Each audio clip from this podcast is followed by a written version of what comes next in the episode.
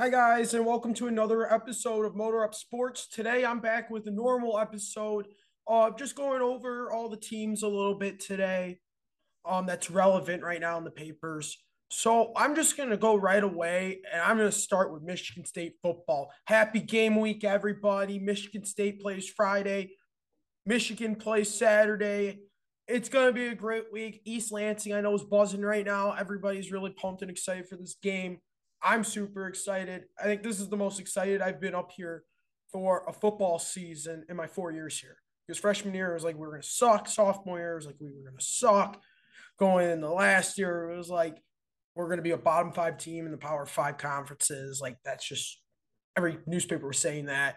But now it's like, damn, this team's going to be good. The expectations are through the roof. Mel Tucker mentioned a little bit about that today, how the expectations are higher than they've ever been on campus. Look, I, I'm excited.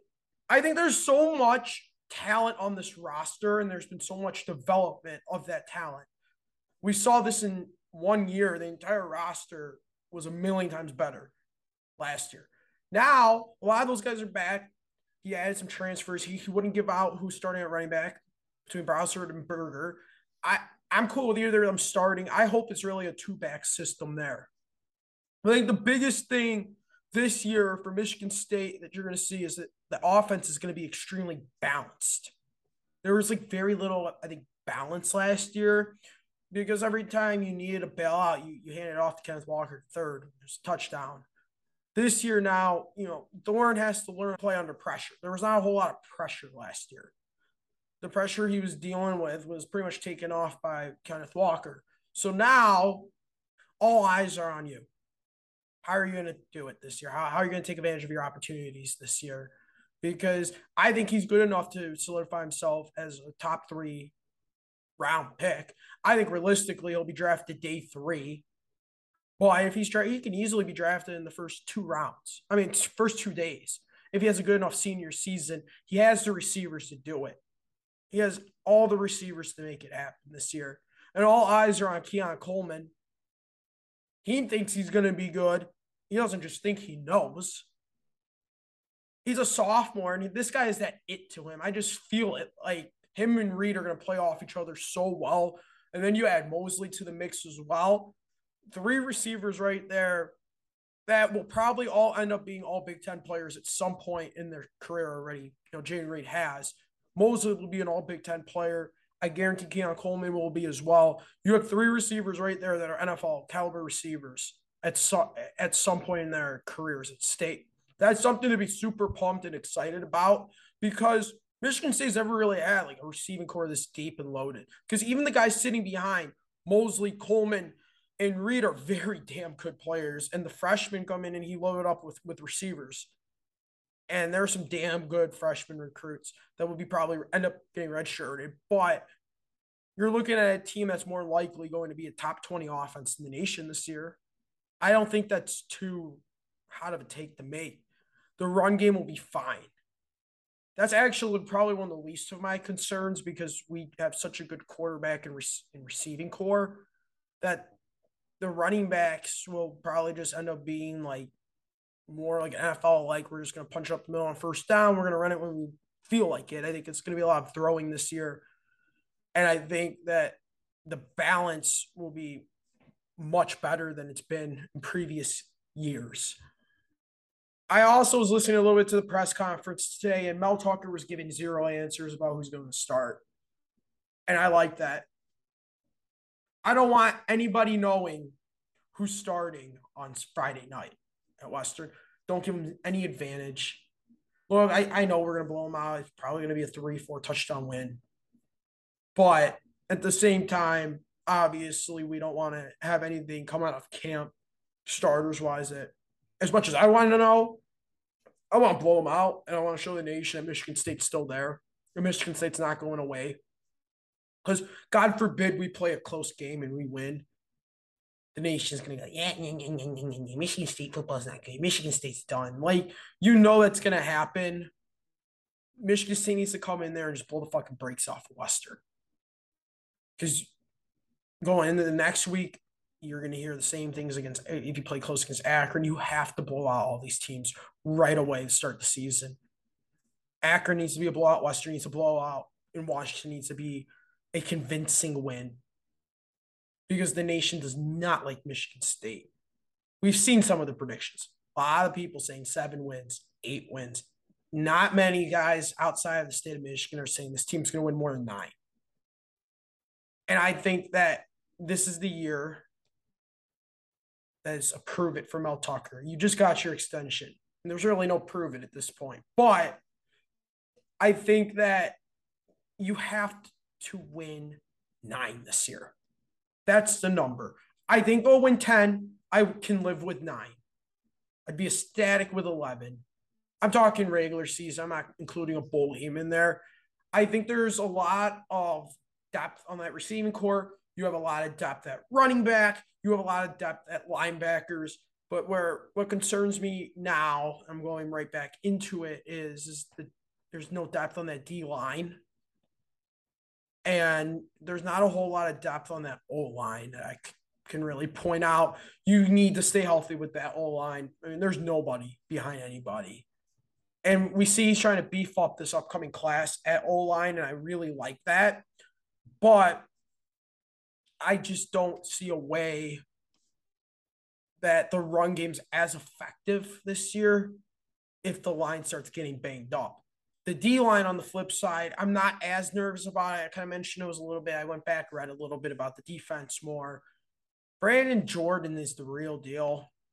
I mean, man, you could not have gotten a better guy to lead your defense. A plus off season for Mel Tucker for grabbing him. And I just saw that Jacob Slade is the number two defensive lineman in the nation by PFF. So if he's healthy, Michigan State, if everything stays healthy, Michigan State will have a top defense in the Big Ten this year. That's not too hard a take to make because last year you're looking at a lot of injuries at secondary, a lot of injuries at linebacker. There's a lot to be worried about in terms of depth between corner and D line. But I also want to make one last point about this defense and about Mel Tucker. I was reading an article on Sports Illustrated. It was interesting. They were mentioning about Davion Primm moving the cornerback after lighting it up in camp at running back. And I'm curious if he's going to get play time the first couple games. Because Tucker's always said he wants to play the best guys. Is Davion Primm the best guy? And there's just no room for him at running back? That's my question now. I guarantee the guy will probably touch the field a few times this year. I, I would bet it's not that hard of a transition for an athlete like that to move from running back to corner. But I'm curious, will he play against Western? Will he play against Akron? That's to be seen. But I want to move on to Michigan State basketball. Recruits recruiting has been updated on 24-7 sports and ESPN. Uh, 24-7 sports. Michigan State now has the number two basketball class for 2023. Xavier Booker is now number three. Jeremy Fears is 34. Coen Carr is 62. And Gehrig Normand is 76. Great day. Look, you have your chance now. It's your last chance. You have two more, I think, 2023 and 24. Make it happen. But I want to move into this year because that was just a little tidbit I wanted to throw in there. But I think that talking about Michigan State basketball, Michigan State's best chance to win this year is to play seven and a half guys. There's no depth on this team. You have a lot. You only have nine guys on scholarship. So you're looking at a lineup, I hope, that consists of AJ, Tyson Walker at the two, Pierre Brooks at the three, Joey Hauser at the four, and Sissoko at the five. I think by the end of the year, Jaxon Kohler will be the starting big. But game one, can't you can't bench the junior for a true freshman who wasn't a five star even though Mady Sissoko's really not done anything so far at Michigan State that I've looked at him, I'm like, this kid's actually a good player.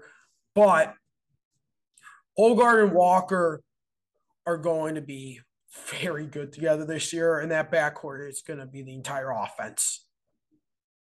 Off the bench, though, I'd like to see Malik Hall, Jaden Akins, and Jaxon Kohler be your half dude off the bench. I think you have to run a little bit of small ball here this year. Want to see Malik Hall and Joey Hauser play by, side by side a few times. I think it speeds up the game a lot. And I think that you you could shoot better. I think that Hoggard needs to be the guy who runs the entire offense. Everything needs to go through Hoggard, not Tyson. Hoggard has that it to him that I feel like if he uses it the best to his advantage, he's going to be a very damn good guard in the Big Ten that a lot of teams are going to hate playing. A lot of guys are going to hate guarding him this year. He needs to step up and become the alpha. I said it last year. I'm going to say it again. There was no alpha last year. That's why Michigan State was not good. They had loads of talent. It wasn't a talent issue. It was you had no leader on that entire roster. Hoggard needs to step up and take that leadership role because if he doesn't, this team is screwed. And I think that the thing is about about Izzo is every time he's an underdog, they perform better. I don't know. This is another underdog season for Izzo. Do I think they're going to be that good? Absolutely not. I think they're probably just going to break into the tournament as a 9 10 seed, play around, probably not get out of the first weekend, and then try it again in 23. But I do think that this year, I wouldn't be too surprised if they surprised a lot of people and play some pretty damn good basketball. It's just the Izzo and the underdog effect. I'm not counting them out this early. I don't think they're going to be that good, but I'm not going to count them out. Can't count Izzo out right before the season starts. So this year will be interesting. We'll see what happens. I think 23 is really your biggest chance. But if you can somehow find a way to play as a 6 5, 4 seed this year, I'll be ecstatic. And I think this team can take a serious run if they over overperform in the regular season. They will overperform in the tournament. Are they a Final Four team? No. Probably Sweet 16, maxed out this year is their ceiling. And that's perfectly fine. I'll take a Sweet 16. We haven't been out the first weekend since I was in high school. So I wouldn't mind it at all. We're going to move into Michigan football now. And I want to talk about the JJ Cade situation. I'll say right now, I like it, but it makes me feel like JJ's not that good. Yeah, the guy made a fucking phenomenal throw against Western. What else did he do for you? He was okay against State. I don't think he was that good. He had the fumble cost of the game. I'm not a huge JJ guy. Never really have been. I think that Harbaugh's legacy so far at Michigan has been the inability to develop a quarterback and the inability to beat your rivals that's his legacy right now. Will it change? Probably not, because I don't think he's going to be around much longer. I think he wants to go with NFL, and that's been his dream to go back there, and he's going to run as soon as an opening comes. He flirted a bit last year. I don't think he's there much longer, and I think his assistants left because they don't want to deal with this shit if he leaves for the NFL or whatever. Their jobs are in jeopardy. So I don't think he's staying at Michigan much longer, and his legacy will probably end up being that and JJ will be another example of another Shea Patterson type situation. So don't worry, Michigan fans. You got JJ who will give you a nine and three season first two years as a starter, unless he transfers because Cade's the starter. I, I don't think JJ's that good. He has potential. You, you got to remember the guy who's coaching him. It's the same guy who has busted quarterback after quarterback after quarterback for seven years at Michigan. That's what you're looking at with JJ. You know, a five star coming in, kid who's gonna be, think you're gonna is gonna be a fucking beast, and he just is average. He's not gonna be much more than an average quarterback. And I, I think what's pathetic is is that you have the ability to play pretty much two scrimmages to try them both out. That you're going to be so unprepared to play Iowa early in the season. There, they're going to the brakes blown off the door. That game's gonna probably be an ugly ass Iowa win. It's in Iowa. It's probably gonna end up being a night game, and they're gonna come off unprepared shit because they haven't played anybody all year. And honestly, I hope Michigan drops in the polls every single week until they play a real team, because that's absolutely pathetic. They, you you start your season, you play the two worst teams in college football. Unbelievable. You're playing a night game against Hawaii. They just lost by like 40 to Vanderbilt. I mean, come on. Come on. Play somebody. Even if you played like Washington, like state's playing, I'd sit there and be like, okay, you can't blame them for scheduling Washington because Washington's typically like a solid program. None of those programs are solid programs. It's horrible. I think it's so pathetic. And I hope Michigan drops every single week until they play Iowa. I want to move on to my last segment of the day. And that's about the Tigers. The Bats came alive this weekend. Look, they actually played solid baseball, like baseball I wanted them to play all year. Yeah, I mean, they were playing Texas, shit team, shit pitching. But you know what? They hit the ball. And they looked like a Major League Baseball team this weekend. Where both teams looked like minor league baseball teams. I don't know what it was. But Riley Greene looked super good. And I feel like every time Riley Greene plays good, the team plays good. And every game Riley, every game that Riley Greene plays bad, the team plays even worse. I'm going to give him player of the week this week. I think he played a phenomenal week. He batted 10 for 23 with a double, triple home run, four RBIs, and a walk. And they were winning games when he was playing well. And I'll give Harold Castro a runner up for it because we saw what he did yesterday with the five RBIs. And yeah, I've sat here and I've chat on the Castros. And I, don't think they should be on the roster at all. Year six of this. But you have to give it to them. Every night they do come to the ballpark and they look like they want to be there. They look like they're trying. They look like actually are MLB players. So you have to give that to them. As bad as players I think they are, at least they come to the ballpark and try. Because some of these other guys just don't. And it's evident. And it looks like Akil Baddoo is done. Every at bat, he just looks lost out there. And I'm getting very concerned about Alex Lange and Gregory Soto. I think we all know how I feel about Gregory Soto. But Alex Lange, I thought was going to be the closer of the future for this team. And man, I mean, I couldn't have been more wrong. Every game that trade value is going lower and lower and lower. And I'm very concerned that you're not going to be able to flip him this offseason. Whether the new GM wants to flip all these players or try to work with what we have and try to do something with it, who knows? But I'm being very concerned about that. And I think that's something that a lot of people should be very concerned about. The bullpen starting to fall apart. You knew it was going to happen at some point. When you're pitching these guys like Drew Hutchison every night, you throw random guys on the mound every night that shouldn't be out there. It, it's not good. It's bad. That you knew the bullpen was going to get taxed at some point this season. They've been taxed, and now they're just th- going out there and they're throwing shit baseball like yeah, I kind of expected at least the bats are coming alive and the bullpen's starting to fall apart. Hopefully, this is like a turning point. Maybe they can manage to lose 95 games. I'll be happy with that. I mean, 100 losses seems very, very, very possible right now. And I, I really don't want that. Like, I cannot do another 100 loss season. If they win 99, I'll be happier. But man, Riley Greene's the real deal. I think that that's your piece you have to hold on to, or you have to make him available for the every top prospect in baseball.